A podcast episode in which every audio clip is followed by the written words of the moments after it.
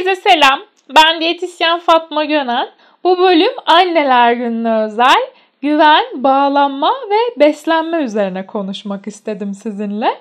Herhalde çocukluğunda o tabak bitecek cümlesini duymayan kalmamıştır diye düşünüyorum aramızda.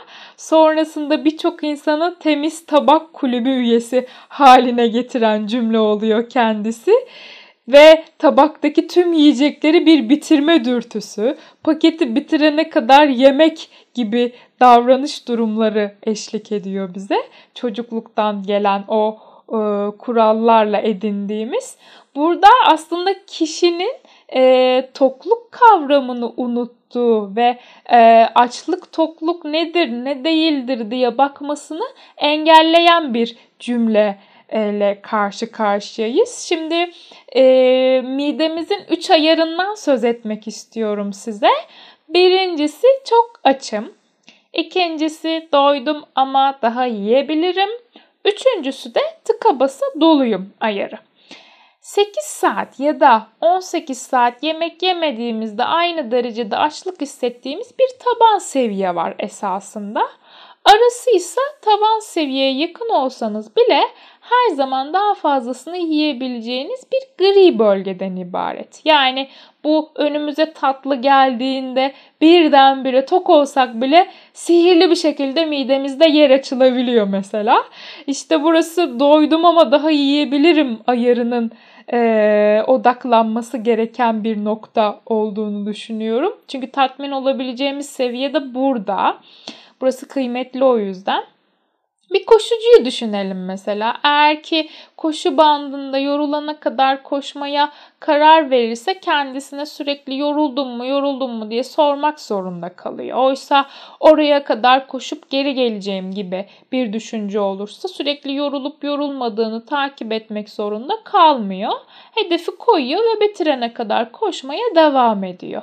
Aynı şeyi tabağını bitir mottosunda değerlendirecek olursak temiz tabak önümüze belirlenmiş bir hedef koyuyor bize ve dolayısıyla kendimize doydum mu, doymadım mı, açlığım, tokluğum nedir, ne değildir diye sorma gereksinimi duymuyoruz.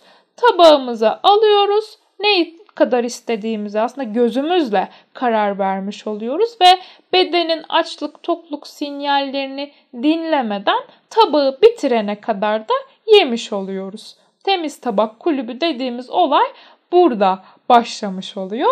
Buradan hop birazcık çocukluğumuza inmek istiyorum aslında devamında ve Erik Erikson'un psikososyal kişilik gelişim kuramından söz etmek istiyorum size. E, kişilik gelişimini belli dönemlere ayırarak elde, ele, elde eden, ele alan Erikson 8 tane psikososyal kuram tanımlamış. Bu e, gelişimin sağlıklı sürdürülebilmesi için her aşamadaki kriz başarıyla çözümlenmeli ve buna göre de diğer bir aşamaya geçilmeli şeklinde devam ediyor. E, temel güvene karşı güvensizlik aşaması var. İlk aşama 0-1,5 yaş. Yaşamın ilk yılında bağımlı olduğu kişilerin bebeğin temel gereksinimlerini düzenler bir biçimde karşılayıp karşılayamamaları bebekte güven duygusunun ortaya çıkmasında etkili oluyor aslında. Eğer ki bu dönem sağlıklı geçirilirse temel güven duygusu edinilmiş oluyor. Şimdi bebekte toplumsal güven duygusunun ilk belirtileri de beslenme, uyku, sindirim gibi işlevlerde düzen ve rahatlığın bulunuşu. Yani e, birinci evre olan 0-1,5 yaş döneminde çocuğun olumsuzluklarla karşılaşması, ihtiyaçlarının giderilmemesi güvene dayalı problemler yaşamasına yol açıyor ve ilerleyen yaşlarda sorunlara, karamsarlık, içe kapanık olma durumu, alkol, madde ve yeme bağımlılığına e, yol açabiliyor.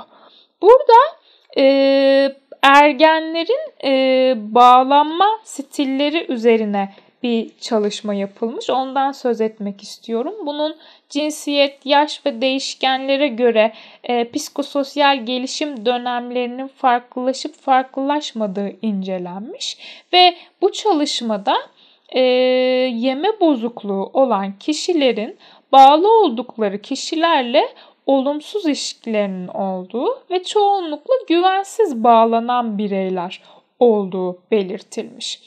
Aslında e, üç tane bağlanma stilimiz var. Birazcık da onlardan söz edelim dilerseniz.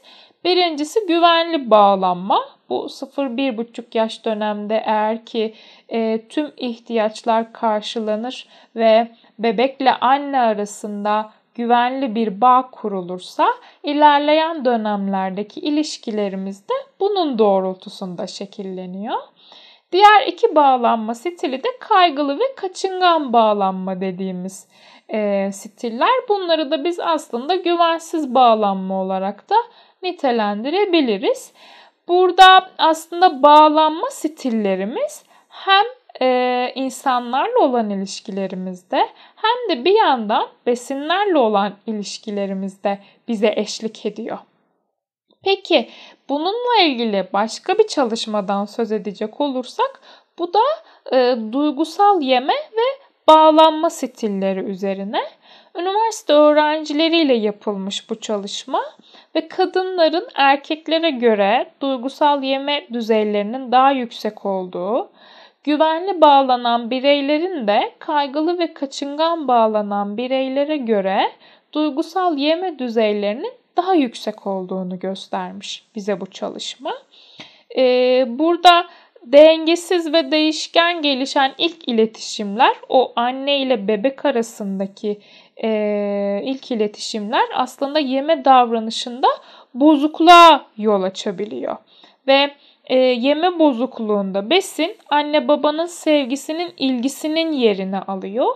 Çünkü e, çocuğun herhangi bir e, ihtiyacı karşılanmadığında yani sevgi, ilgi, şefkat ihtiyacı karşılanmadığında bunun yerine e, huzursuzluğun giderilmesi adına besinler kullanılabiliyor. Ve e, bu durumda kişi bunu ilerleyen dönemlerde taklit ediyor ve stres, korku, anksiyete gibi duygusal uyarılmalar karşısında e, aşırı yeme davranışı sergilemeye başlıyor. Besinlerle e, bu ihtiyaçlarını gidermeye çalışıyor. Çünkü e, erken dönemlerde e, annesi tarafından e, ihtiyacı olduğunda, ihtiyacı olduğu kadar beslenmemiş ve e, huzursuzluk durumlarında bir baş etme yöntemi olarak besinleri e, kullanmış. Bu durumda da e, ilerleyen yaşlarda yine aynı şeyi taklit etmiş oluyor. Ve araştırma gösteriyor ki aşırı yeme davranışı sergileyen bireylerin aslında içsel farkındalıkları da oldukça eksik. Peki biz bunu değiştirebilir miyiz? Elbette ki değiştirebiliriz. Ee, yeniden yapılandırma stratejisiyle, farkındalıkla e, bağlanma stilimizi değiştirmek tamamen yine bizim elimizde olan bir durum. Ve şöyle bakabiliriz burada aslında yemek kişinin hem kendisiyle hem de diğer insanlarla ilişkisini anlatıyor bize çoğu zaman. Ve yemek yemek kendimizi sevmenin, kendimize saygı duymanın, kendimizi kabul etmenin en güzel yolu da olabilir. Eğer ki bunu farkındalıkla ele alırsak ve bunun üzerinde birazcık çalışırsak, emek verirsek e, bedenimizin ihtiyaç duyduklarını ona kulak vererek, anlayarak, e, açlığımızı, tokluğumuzu dinleyerek ve besinlerle yeniden sağlıklı ilişkiler kurarak bunu düzenlemek, tamamen değiştirmek bizim elimizde. Zaten bunu sağladığımızda hem kendimiz hem de insan ilişkilerimizde aslında bir anda e, hafifliyor ve daha akışkan hale gelmiş olabiliyor. E, benim bu bölümde son olarak söylemek istediğim e, mindfulness eğitimlerini aldığım sevgili Zümra Hoca'nın bir yazısından alıntı şeklinde devam edecek. Diyor ki sen hikayen değilsin. Sen duyguların değilsin. Sen geçmişin değilsin. Sadece hikayeni bırakabilmeyi öğrenebilirsen ve tüm bagajını anında serbest bırakabilirsen bugün istediğin şekilde başlayabilirsin. Sınırların olmadan. Eğer yapabilirsen sadece yap. Çünkü senin hikayen gerçekten sadece bir hikaye. Sadece sana olan buydu ama bu sen değilsin diyor kendisi. Ee, benim bu bölümde söyleyeceklerim bu kadar. Buradan tüm annelerimizin anneler gününü kutluyorum. Onları çok seviyoruz. Ee, iyi ki varlar.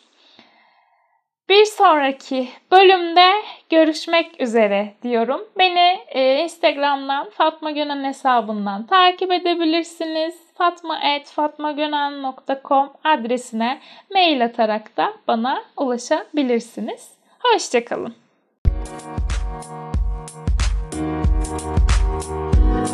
Thank